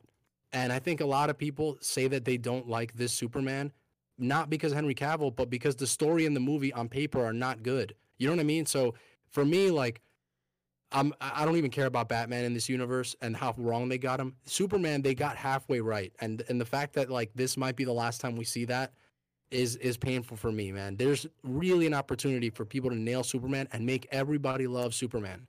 He doesn't have to be this corny character that people don't like. Like, come on, man. We made the whole world like Iron Man and Captain America. Like, we can make people like Superman. Superman's way cooler than them on paper. IMO. Marvel Zombies, at me, bro. yeah, Johnny DC is here, boy. Yeah, I, I, agree. I hopefully it's, it's not the last time I see Henry Cavill. Um, he really did bring a lot to this character, and it's fun. And, um, yeah, uh, just I don't know, man. I'm I'm just uh, I'm still thinking about like you know Bad Flick and all this stuff. Bad Credit Card is just stuck in my brain like Oh my forever. God. Like, rest in peace, rest in peace, Joel Schumacher. But my God, those movies were awful. But Yeah. Well, Can we can we agree real quick that like so obviously we're being very critical because I, I think we both agree this movie's not great. Even Yeah. the Snyder cut, would Yeah. even though the Snyder cut is better, and Batman vs Superman is definitely not good. Um, but one thing I will say um, is that I think we could all agree that one of the best things about the DC universe is that they really nailed it with the casting for the most part. Like I think Gal Gadot, that's like that was perfect for Wonder Woman. Like they nailed that. And I think Jason Momoa as Aquaman and like the way they reinvented that character from being like this really lame character that talks to fish, they made that stuff really cool. And I think he's great and he looks great and they did an amazing job with him. Um, I think that Henry Cavill obviously is great. Uh, Amy Adams as Lois Lane is great. Um, Jeremy Irons as Alfred is great. There's some whack choices like Jeremy, like uh, um, the Lex Luthor stuff and like I think Yeah. Jared Leto's Joker and like they got the villains wrong probably I would say overall. And But- underrated, J.K. Simmons as as uh, Commissioner Gordon is awesome. I think he's great.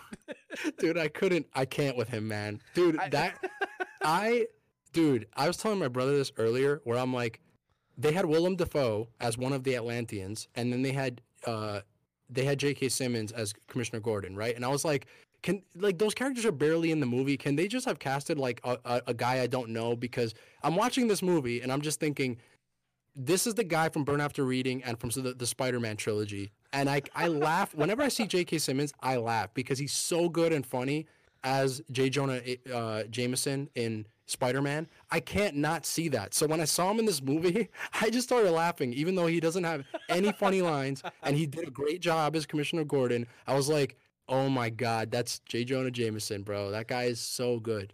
yeah, It was just funny. And Yeah. of course, Willem Dafoe was the Green Goblin in, in the original Spider-Man movie. yeah, such an odd like that guy casting choice for sure. Willem Dafoe just coming off the bench and scoring twenty points as like a random Atlantean. but yeah, I, I don't know. I love J.K. Simmons. Put J.K. Simmons in anything and I'll watch it. I love that man. he's He- he's so great, man. that guy's awesome. he's great. But yeah, so that's our that that that's we've covered essentially. I feel like everything about this movie. Again, if you have four hours to burn, watch it once. This is definitely the definitive version of this movie. Um, but granted, a polished turd is still a turd, unfortunately. And I, I want to have faith in, in the DC uh, extended universe. You know, I I don't want to hate all these movies. And like ag- to be fair, a lot of the newer movies haven't been bad. You know, Aquaman was really good. Shazam, Shazam, I was, heard Shazam- was good. Shazam was really good. And listen, we got uh, the Suicide Squad coming out later this year, directed by James Gunn. And anything Yeah. that James Gunn touches, I'm a fan of. So if, if that movie's bad, I- I'm selling out hope. I'm selling all my all the stock I have left in DC. And I'm Yeah. sure the only DC you'll see me rocking with is the shoes still. Um, but that's about all I got. Uh, do you have any closing thoughts on the Snyder Cut, Glenn? Um, yeah, I mean, I'd say again, like you know, that I just gave my opinions. Obviously, I didn't really enjoy it, but it's it's if you again, like if you have liked Snyder's movies, you know, this is right up your alley, and I think this is better than Batman vs Superman, and it's better than the Justice League that came out. So like, I don't know if you like Zack Snyder movies. There's a lot of it's it's light on story. Again, it's the story's ball gagged and in the trunk. It's not even in the back seat, and it's like there's a lot of shiny moments, which is cool. And for a Johnny DC like me, I'll admit there are definitely moments where I'm like, wow, man. Like there are little glimmers of like you see these characters together doing cool stuff, and you're like, this is what I dreamed about, man, when I was a kid. Like I could finally see these characters on screen, and like seeing Superman do cool stuff was just that was awesome. You know what I mean? Like overall, it's not a great story. You know everything that's gonna happen before it happens. You know, and it's a CG light show.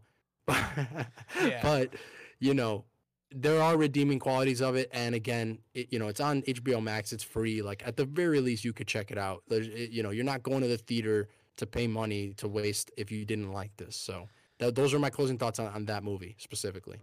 Yeah. Um, if Suicide Squad's bad, I'm out on DC until the Zatanna movie comes out, and then we'll talk. but uh, so I did pose one question to you uh, this week, and we can talk about the other stuff later because I'm sure we'll we'll have plenty of opportunities over the summer to talk about comic books. I'm sure. Definitely. Well, I'll definitely find an excuse to talk about it. But I saw this question posed on the internet, and I'm going to ask you this question, Glenn. Um, of what film would you want to see a Snyder cut of? Which is again, the Snyder cut of is is you know what's what's a, a movie that you would love to see a four hour uncut you know four by three ratio movie of? All right. So, um, originally, my answer was going to be the sequel to the original Superman movie. Um, so it's funny because the very first superhero movie ever is, you know, 1978 Chris Reeve Superman, right? And then it's very similar to what happened with this movie where they were filming Superman 2 at the same time as Superman 1 and even though unlike Batman vs Superman and unlike what's going on with this movie, the first Superman comes out and it it the reviews are great, the box office is great, it's universally praised. But for some reason, the studio decides that the director Richard Donner, uh, who also directed like The Omen and some of the Lethal Weapon movies, he's just an all around great director. You know, he kills it with the Superman movie, and then they're like, halfway through him doing the second one, his relationship falls apart with the producers and they hire a different director to finish the movie. And so the movie that everyone saw as Superman 2 is like it has a lot of weird campy stuff in it and it's like it's eerily similar to what happened with Justice League. Um, so originally that was my answer, but the problem is that in the 2000s, I want to say like so like 20 2010 around there, uh, Richard Donner actually did already release the the what they call the Donner cut of Superman 2. So that movie ended up like getting that that's that uh, treatment. Um, so that that was my original answer, but now my real answer is Spider-Man 3, uh, Sam Raimi's Spider-Man 3. Oh, that's a great answer. And the reason for that is because everyone kind of knows that the original Spider-Man movies are great, but the third one is definitely the one that people are like, all right, that one was really not good, especially compared to how amazing 2 was. And if you follow again, if you're a deep nerd like I am on this stuff, if you follow the lore and the hieroglyphics of that time period and you decipher what was going on, what happened was that um, Sam Raimi, he wanted to tell the story of the Sandman and Vulture. And Vulture was going to be uh, played by Ben Kingsley. And they were playing with the idea of maybe having Black Cat in there as Anne Hathaway, which is hilarious because she ended up to be Catwoman in The Dark Knight Rises. But anyway, so the studio uh, and the producer, Avi Arad, they the fans really wanted Venom right? And you know, after the success of Spider-Man 2, they're like, "Oh my god, like Venom has to be in the next movie. Like when are they going to do Venom?" And Sam Raimi's generation of Spider-Man is like those original villains and Venom is like a 90s like 80s and 90s de- like much later Spider-Man villain. So Mm-hmm. he went on record saying like, "Look, I didn't want to do Venom because I didn't grow up on Venom. I grew up on the characters that, you know, I put in the movies and I don't really get why people like this character." So eventually, the studio makes him change his plans, and instead of having the Vulture and Sandman, we end up having Sandman and Venom, and that all of the things that are bad about Spider-Man Three are the things that have to do with Venom. Like if you watch the first half of that movie, it's a great movie. It's so good, and all the stuff they're introducing is great. It's the Eddie Brock and Venom stuff that they made him do that he didn't want to do that ended up killing that movie. I would say with one other exception. The one thing he added to that movie that's really bad, and again, this is a spoiler warning if you haven't seen Spider-Man 3, is that, you know, they made it so that Sandman was the killer of uh of uh, Peter Parker's Uncle Ben in the first movie, and that was like cringe. Like why'd you guys yeah, do that? that, that, That's like in 14 years later, that still makes me very angry. yeah. So like, but like outside of that, outside of that, Sandman was a real character, and you know he, you know he's motivated by like this relationship with his daughter, and he's a guy on the run, and he accidentally gets transformed into this monster, all this stuff. And that movie would have been so great. And I'm gonna be honest, I still really like that movie overall. Um, but yeah, the stuff that they added, that they forced him to add with the Venom stuff, is so. It's really what makes the movie suck. And I would love to see a Snyder cut. Sam Raimi comes back, and like obviously this can't happen because like it's not like they shot Ben Kingsley as the Vulture. They didn't shoot any of that stuff. Like that stuff was unlike Justice League. They they kind of nixed those things early on in the the, the movie de- development. So those things don't exist. But so this isn't even possible. But in a in a perfect world, I would love to see Sam Raimi's original vision for like this is what Spider-Man three would have been, and not what you guys saw. So that's that's probably my answer. That's a great choice, man. That that movie was like, ugh. it, it's it's a shame of like the you know the the plague production cycle, um, of that movie and stuff Yeah. like that. And it's that's it. Listen, man, I love Topher Grace and that '70s show, but Eddie Brock is like still some of the worst parts of that movie. I agree with you. Oh my god. hundred and ten percent. But um, Yeah. I so I have two answers, and again, they followed the same track of like movies that were in the midst of being filmed, and then due to production changes, uh, had to be changed immediately. Uh, had to change ship completely. Uh, and my first choice is Solo, uh, which was originally supposed to be directed by Lord and Miller, uh, who directed a little ditty. I don't know if you're familiar. It's called uh, Spider-Man Into the Spider-Verse. Uh, if you're familiar Oh. with that, yeah. So Great movie, by the way. yeah, fantastic. Like Lord and Miller are primarily known for their for their comedy and stuff like that. They've directed uh, Cloudy with a Chance of Meatballs uh, and stuff like that. And um, I had the Wikipedia article up in a second, but they're primarily known for uh, you know directing comedies and stuff like that. And then halfway through production Um, they're replaced by uh, director Ron Howard, who reshot about seventy percent of uh of the movie, and uh, it, there was a shame because there was like a handful of characters that uh. Um, it, actually, the, the the craziest thing when I was researching this is that the the, the villain in Solo, again, the spin-off story of Han Solo and Chewbacca in, in Star Wars, one of the anthology films, uh, the bad guy in that movie is portrayed by Paul Bettany. If you're again, if you're familiar with the Marvel uh, Cinematic Universe, you'll know him as Jarvis and Vision, and uh, also he was in uh, he portrayed uh, Geoffrey Chaucer uh, at one point in time, which is hilarious. But Chaucer. yeah, uh, so the villain in that movie was actually supposed to be portrayed by Michael K. Williams. Uh, and due to reshoots and stuff like and scheduling conflicts, he was not able to return to the movie uh, to you know to to do his reshoots and stuff like that, which is uh you know which is a shame. And again, the movie is fine for what it is, but I feel like we could have just gotten like a much more refined product of like uh and and stuff like that because like it just feels too it feels too self serious for a Han Solo movie because like. I don't know.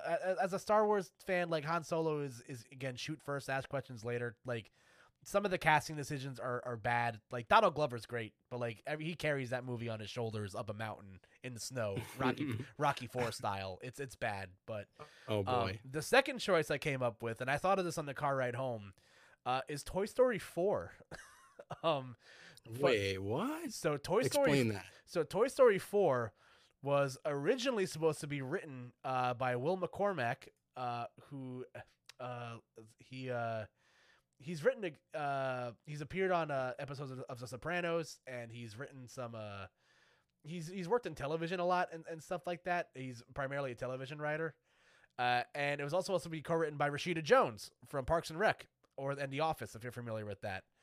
Uh, Mhm. And then uh, they lived halfway through production due to uh, you know due to conflicts of interest and stuff like that. Uh, the original plot uh, of Toy Story uh, four uh, was supposed to be it was it was supposed to be a romantic comedy and stuff like that. They wanted to t- film a romantic comedy. Uh, they the Bo Peep was always supposed to be the purpose of Toy Story four to find out what happened to her, like in between Toy Stories three and four. Right, Uh, right. And the, the from what I read originally of the movie, the film was supposed to be a, a romantic comedy between Woody and Bo Peep, which I think would have been cool. Uh, but instead, you know, the director steps down and uh, Jones and McCormack leave the project and stuff like that. Um, and again, there was a whole lot of like you know stuff with John Lasseter at the time because he was supposed to co-direct, and he you know stepped down due to allegations of you know uh, toxic workplace stuff and, and, you know, and sexual misconduct. It was really it was really bad. Um, yeah, yikes. stuff like that. Um, so what what- what we ended up getting out of Toy Story four was like fine. It's pretty superfluous in regards to like Toy Story stuff because I'll stand, I'll die on this hill. The Toy Story trilogy is like is, is the be- is one of the best trilogies of all time. Like the way that that movie ends, it's it's it's heartbreaking and it's great. And Two, Toy Story 3 is unbelievably good. That might be like the best third movie I've ever seen in a series. Like I don't think there's a third movie in a trilogy where you're like, "What? Like this had no business being this good, man." Yeah. If, anything, the second one is the weak link, which is really odd. Like usually the first one's great, the second one's like the best one, and the third one is just disappointing in some regard. Uh, but yeah, Toy Story 3 is just unbelievable, man. That's Yeah, a I'm- great movie. Yeah, I'm looking Rush Hour straight in the eyes with that one. Um, but um, yeah, I don't know. I feel like uh, this and uh, parts of this movie feel so rushed because I feel like they're they they there's so many characters in Toy Story at this point because they are combining Woody's toys with Bonnie's toys. So like so many characters get shafted in screen time. I hate the direction they take with Buzz in Toy Story 4 because they essentially make him like the buffoon, which is like really disappointing and stuff like that. Oh, that's kind of true. Yeah. Yeah, like they they do it. they they do to him what they do with Drax in the MCU, where like they make him like you know mm. less self serious and more like dopey comic relief, which like kind of makes me sad and stuff like that. And again, they want to focus on like the, you know the newer characters that they introduced in the movie, uh, and all that. But like I feel like if I got like a four hour like fleshed out Toy Story four of like you know. and I, I would I would feel pretty good about that, especially because Tom Hanks even said in like the press tour for the show that like he was crying recording his last lines, you know, for this movie and stuff like that. And I'm just like, I'm, I'm watching this movie. I'm just like, where's like, where is it? Like, like where's the, like, where's the part that's supposed to make me sob uncontrollably? And like, the movie was very emotional because you know I have so much uh, invested in this franchise as a Toy Story fan. But like, where was it? So I, I don't know. I feel like I would love to have seen Rashida because I love Rashida Jones as an actress. I think she's great. I would have loved to see her direction Yeah. on on on where this would have gone. And I don't know, maybe for Toy Story five, I'll I'll, I'll get that one day. But uh, until I then, hope they just never make another Toy Story because like they already just did such a good job. they didn't even need four. I Actually, I thought four was good, but like again, it didn't need to be made. Like it just didn't really change anything. So I was just like, they could, you know, this is literally perfect. Just leave it where it is. All right. Yeah, I'll, I'll I'll definitely find a way to shoehorn talking about Toy Story on on a, on a much longer form podcast. But um, we are uh, pushing. Uh, yeah, we're, we're we're at the end of our of our time here, Glenn. It didn't take us four hours to talk about the Snyder Cut, but I do feel like we we definitely uh, encompassed a lot of how we feel. So thank you on going on this journey. And, and consuming this product with me when I'm sure you probably would have waited otherwise to do so. So I appreciate you. Yes, thank you, bud. And I, uh, I, I, as much as, uh, as much as I wanted the DC universe to be better than the Marvel universe, um, I enjoy talking about this stuff, and uh, I enjoy talking about the Zack Snyder Batman. And Yeah. like, it's it was fun to do all that and to indulge in the Snyderisms, bro. Again, if that guy's in your car, podcast. No way we're doing any aux cord business with Zack Snyder, bro. yeah, join me way. join me and Glenn on our next movie breakdown where we talk about uh where we talk about uh, Ben Affleck and his uh in his uh, many roles in a View Askewverse. Um but uh yeah, but uh Glenn, let the lovely people know where they can find you. all right, Marvel Zombies. I know I ticked you guys off already. You know what I mean? Because even though, here's what I'm going to say as my parting words, all right? Marvel, you guys got the the cinematic universe down. I'm gonna I'm gonna say DC messed that up. Fine, but DC still has the best overall superhero movies. Okay, because you guys aren't touching the Dark Knight. All right, as one, uh, you guys are not gonna touch that. And then you know we have the Batman animated series. Animation wise, you guys can't touch us. All right, and in terms of solo stories, Marvel can't touch us. All right, DC is just overall we're still we're still number one, baby. All right, Superman and Batman we're number one. So all you Marvel zombies that are tight, that are mad, you guys get at me on Twitter at Super Glentendo, and I have a weekly Nintendo slash Smash community podcast um, called the Glentendo Podcast. So if you want to come hear Koopa on there, he's a frequent guest, and we Yes, talk sir. about video games, but we mostly talk about Nintendo stuff because obviously Nintendo, like DC, they're just the best, man. They're number one, baby. So at me on Twitter at Super Glentendo. Johnny DC is out, bro. I I love that. Uh, and thank thank you again to Johnny DC for joining me. And of course, uh, if you guys are so inclined to do so, um, you can follow me on Twitter at uh, at Koopa NJ.